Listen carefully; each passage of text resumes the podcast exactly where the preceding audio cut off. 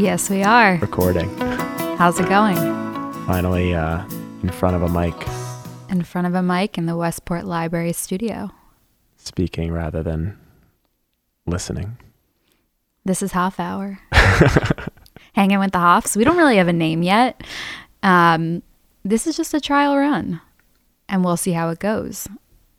It's exciting, very exciting. Very exciting. We have some topics that have not really been seen by the other person, and we're going to discuss them live and see what we come up with. We'll switch off. I hope you all are feeling the anticipation just like we are. Okay, I'll go first. Okay. All right. So, what about merit based grading? What does that mean to you? You're a teacher, I'm a student. But what does that mean to you? Is this like some medical school term? I kind of came up with this week. So you, you didn't read merit based grading anywhere else. You're ju- this is just like I just put some English you- I just put some English words together. Oh wow, that's fascinating. Thank you. Merit based grading. Um, I think that the end grade would reflect the students' merit and achievements. How do you define that? Merit and achievements. Mm-hmm. Well, it depends on the course or the class, uh, but whatever the learning goals are for the teacher or the professor uh, would be ideally stated ahead of time, and students could strive to achieve those learning goals, and their efforts would be rewarded on a grading scale according to their achievements. So let me make sure I get this straight. You're talking academic. So a grade is how you're defining merit. Yes. What about the people who excel in other areas and aspects, have the ability to change the world, but maybe they're not the best test takers? Maybe they wouldn't achieve in the classroom. Yeah, I mean, I think there are a lot of people who do really great things in the world who aren't great students. So mm-hmm. just because you don't achieve a high grade in school doesn't mean you can't be a very impactful person and live a very meaningful life. How do those people not get sidelined, though, in the way that our academic system values merit? it's got it's tough. I think I think what you're kind of implying here is that there are certain spheres of academia that need to adjust their grading scales or standards or what they're evaluating in order to encompass more than just pure academic achievement and like IQ level intelligence. Am I, am I is that right? Yeah, that's right. I'm just curious if other people think about it the same way that I've been thinking about it. Yeah, I mean, I'm a teacher, so um, I think that teachers need to be fair in how they grade their students, uh, and they need to be upfront about how testing is going to be administered, how grades are going to be administered. Um, but I think that achievers who excel in things other than pure academic pursuits shouldn't feel the need to confine their abilities and talents to purely whatever some teacher is stipulating in their course syllabus. They should be free to think outside the box and go wherever their passion takes them because that's what's going to be best for them and that's what's going to be best for society. It's not all about academic achievement. I agree. I agree. Um, I agree that I think it's important not to confine someone to the one way that I guess society typically determines merit based on, you know, academic standing, grades, that being the only metric for achievement. But I also think it's challenging, and I don't just having the idea to change the system doesn't necessarily mean that it's going to get changed in a timely manner. I think it's hard to shift the way that people view merit and grading. I sense your frustration over that. Um, okay, that that was pretty good. We can bounce to one of your topics now. um, one of my topics. Um, I know you have some takes on the Oscars fashion last night, or the other night. Mm, I do. Was that one of your topics? Did I steal one?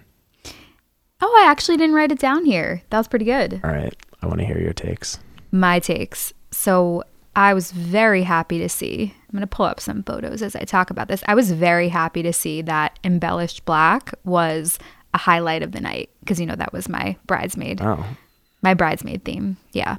So Nicole Kidman had a fabulous dress that was sparkly and black with flowers and silver. I loved that. Um, let's just pull it up here and look together. Let's just look here for a second. I mean, I thought Cara Delevingne's dress was beautiful. It was red, so not embellished black. I liked the embellished shoulder though. Yeah, you got to describe. You got to be more. Oh, oh, it, it's these. like it's red. It's kind of uh, taffeta, very high slit to the upper thigh. I mean, she looked she looked gorgeous as always. Um, Rihanna was sporting embellished black with her pregnant belly. We love Rihanna post Super Bowl, and she made that pregnancy debut. Um, I don't know who that actress is, but I really liked her dress. Also embellished black. Jessica Chastain, maybe. could be. Yeah, very sequiny silver. Silver was kind of our other color for the wedding. Um, Jamie Lee Curtis, beautiful as always. I thought everybody looked great. I mean, I didn't love um, this one. We're looking at a picture of someone who has very small amount of the chest covered. I don't really understand the outfit. I like the flowiness of the skirt, but I personally couldn't. You know, I wouldn't have the confidence to wear an outfit like that. Um, but she looks beautiful. I just was very happy with the embellished black. I think that's exciting. Even if people like to trend towards color, embellished black will always have my heart. What do you th- over the over your years of following the Oscars? What do you think are some of your kind of likes and dislikes? I like when something is unexpected but tasteful, like a beautiful piece, a gorgeous design, but it's not like that other picture I just showed you where there was there wasn't really that much being covered at all. I was like, "Oh, I'm very confused by this outfit." Versus a piece that has gorgeous sleeves or embellishments or sequins or, or whatnot. That's a great, beautiful description. Unexpected but tasteful. Unexpected it. but tasteful. Have you seen any of the it down. pictures other than right now of the Oscar? Uh, I saw one where um, somebody was wearing a pink satin dress, but with a cape, basically that looked like a um, That bird. was Allison Williams. okay, Allison Yeah, Williams. yeah, then. yeah. I saw that too. I was confused by that. That to me was like a pretty piece, but I don't know if I would consider it. Uh, I don't think it was Allison Williams. It was somebody else. I think it was somebody from Everything Everywhere All the Time. Um, Was it this one? No, Okay.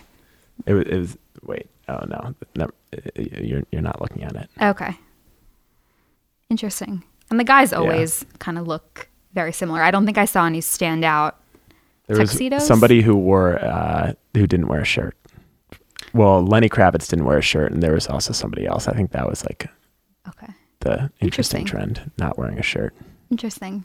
I thought everyone looked very, very beautiful. And there were some um, never before is like the first Asian woman to win the Oscar for Best Actress. That was an exciting thing. I saw that all over social Yeah. media.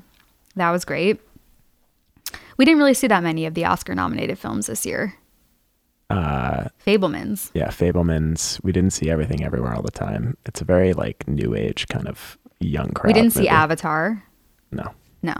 So maybe we have to catch up on our Oscars, our Oscars viewing instead of me watching uh, reruns of Yeah. The Mindy Project. I mean, I feel like at this point the fashion on Oscar night is more interesting than the movies themselves. So Hey, that's that's my line. That's what I say. that's what I tend to say.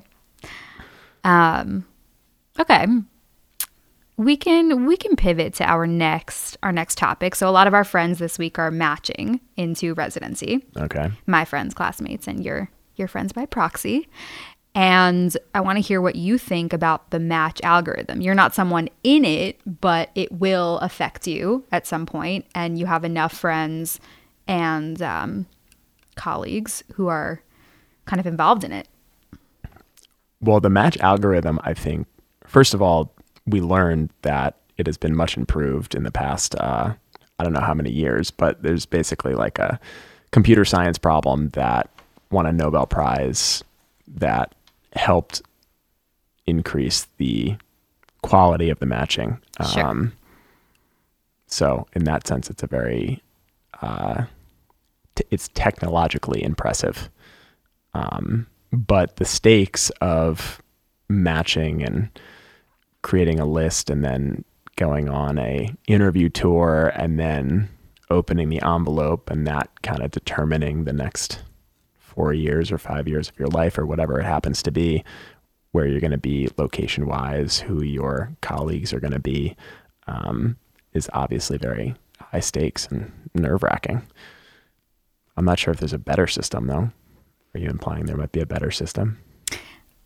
I'd like to think that there could be the same as you apply for a job, right? And you can have multiple offers and accept and deny. But I agree. I think that the system is as sophisticated as it can be right now. And I think overall it works. It's just unfortunate when people get either lost in the system in that they don't match and have to what they what they call it is soap and basically apply in this week before the final match results come out and, and try to see what else is available for them to apply to. Or if you get placed at a very low choice down on your list again part of it is luck and who else has also ranked the places you've ranked? Um, i think it's just challenging because if you were to not accept the match you are basically quitting a job. And that's not really an option. So Yeah. I'm sure there are lots of cases of people matching to a hospital that was not high on their list, but then they go and they end up having a great experience. right in, in the universe in god's plan or or whatnot it, it working out you're placed where you can bl- blossom Yeah.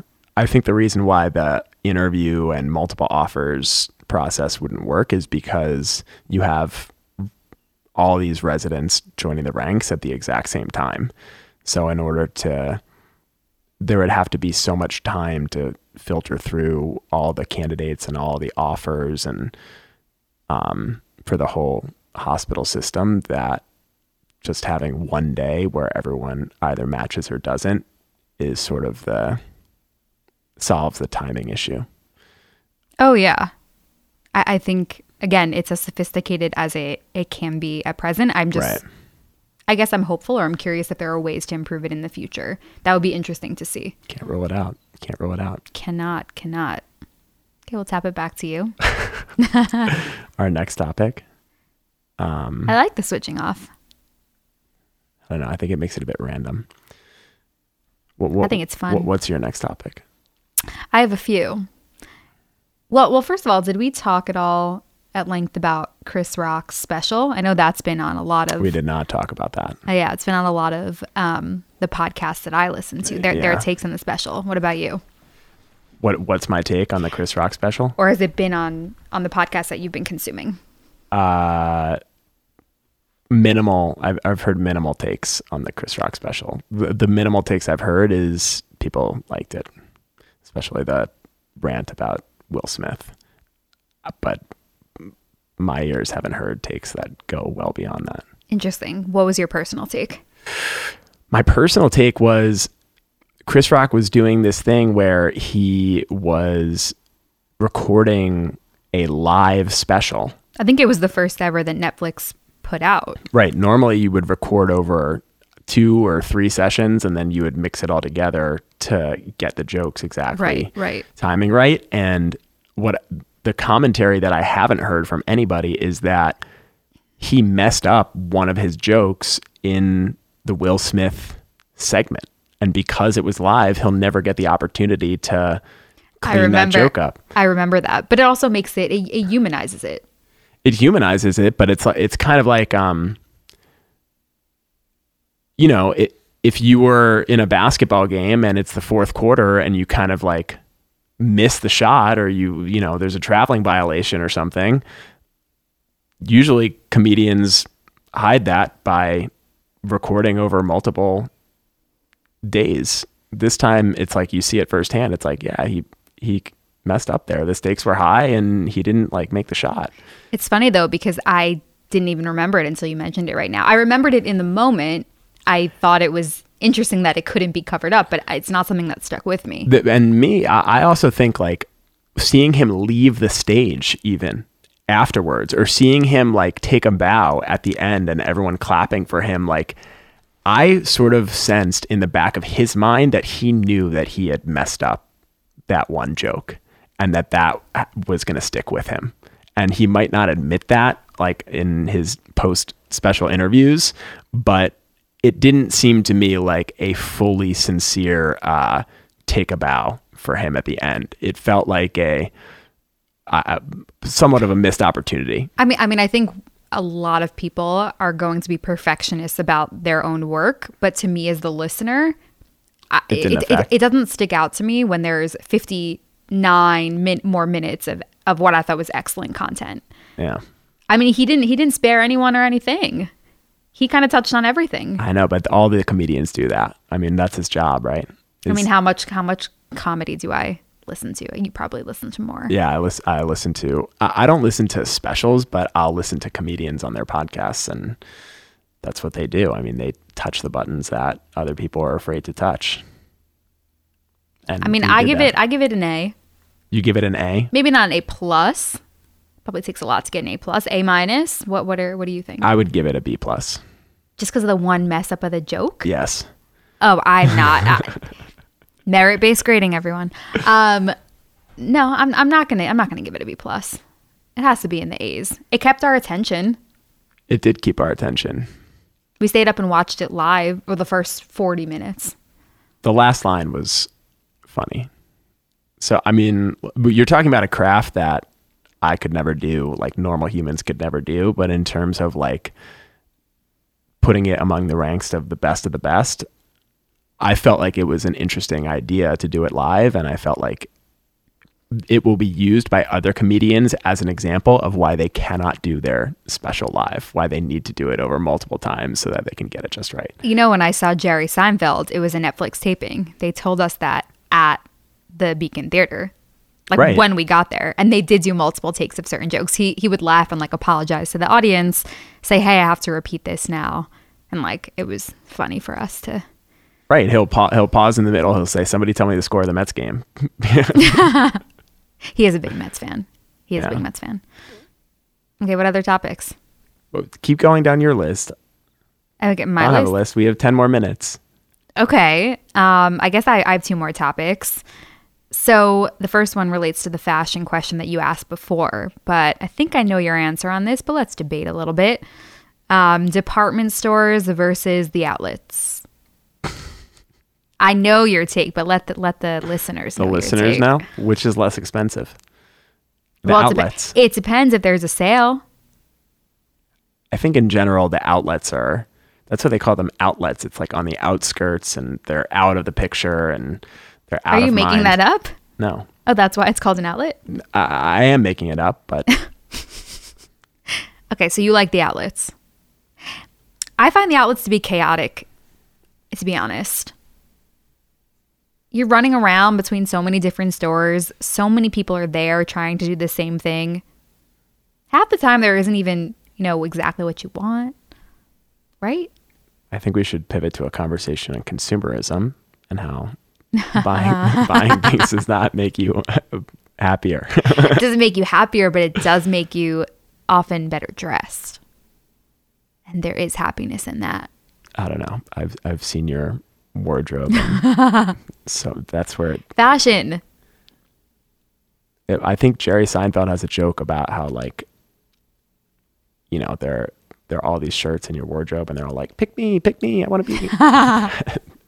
And with you, they never get picked. They never get picked. It's a- true. I really do wear a lot of the same things again and again.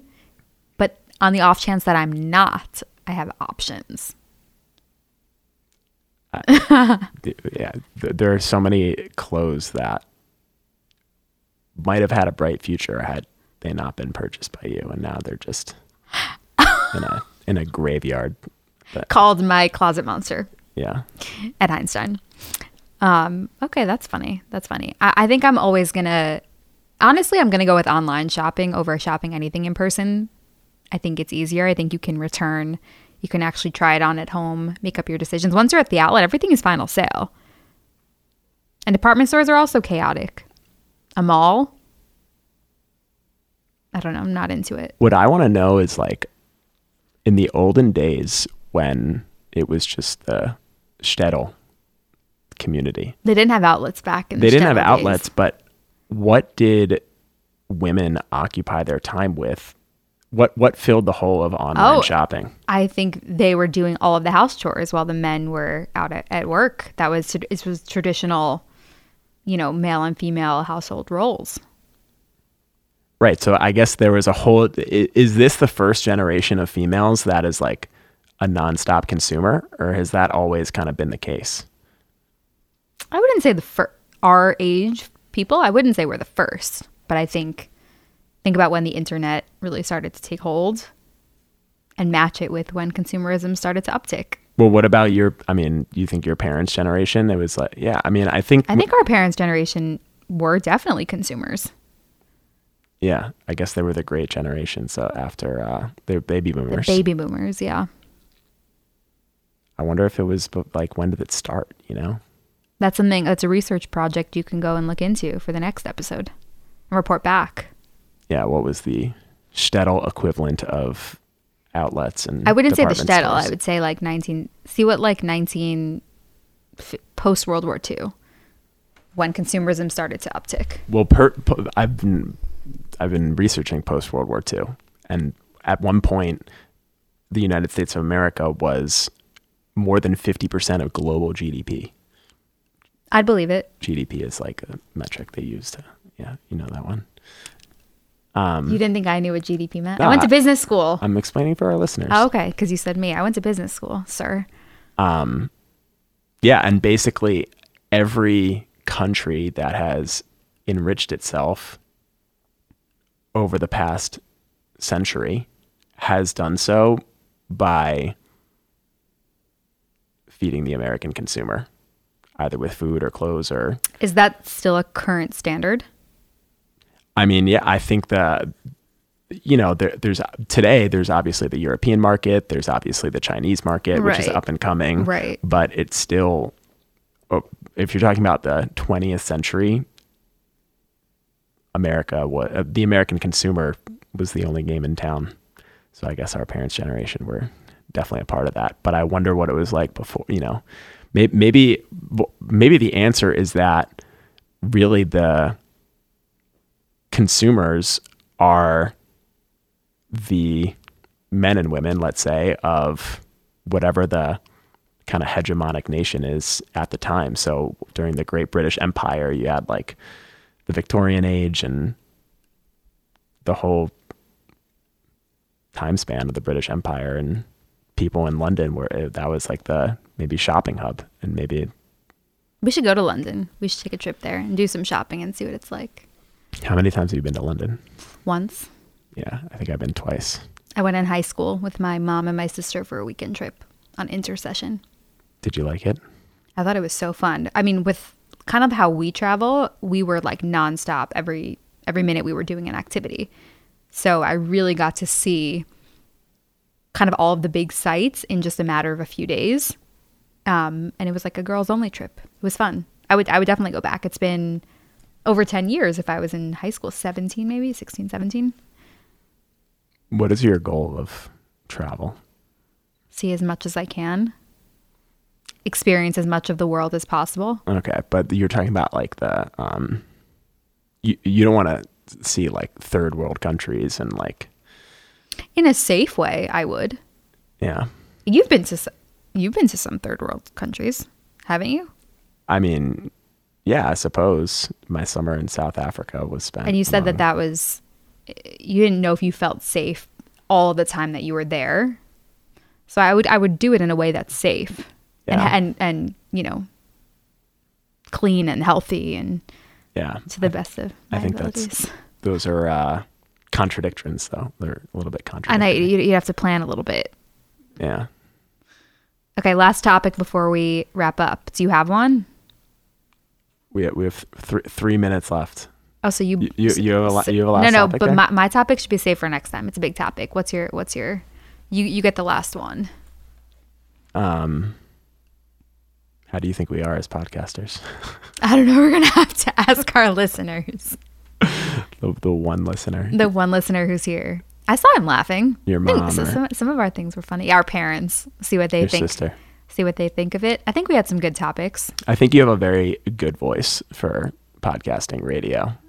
It- Oh, thank you. There's a lot of clarity. Yeah, absolutely. I'm like droning on and on. No, and I, on. th- I think you have a good voice. You have a deep voice, which I think always projects well, like I said. Um, I definitely think it helps me pause and not say like as much. Do you find that with knowing that you have a microphone in front of you? I was doing a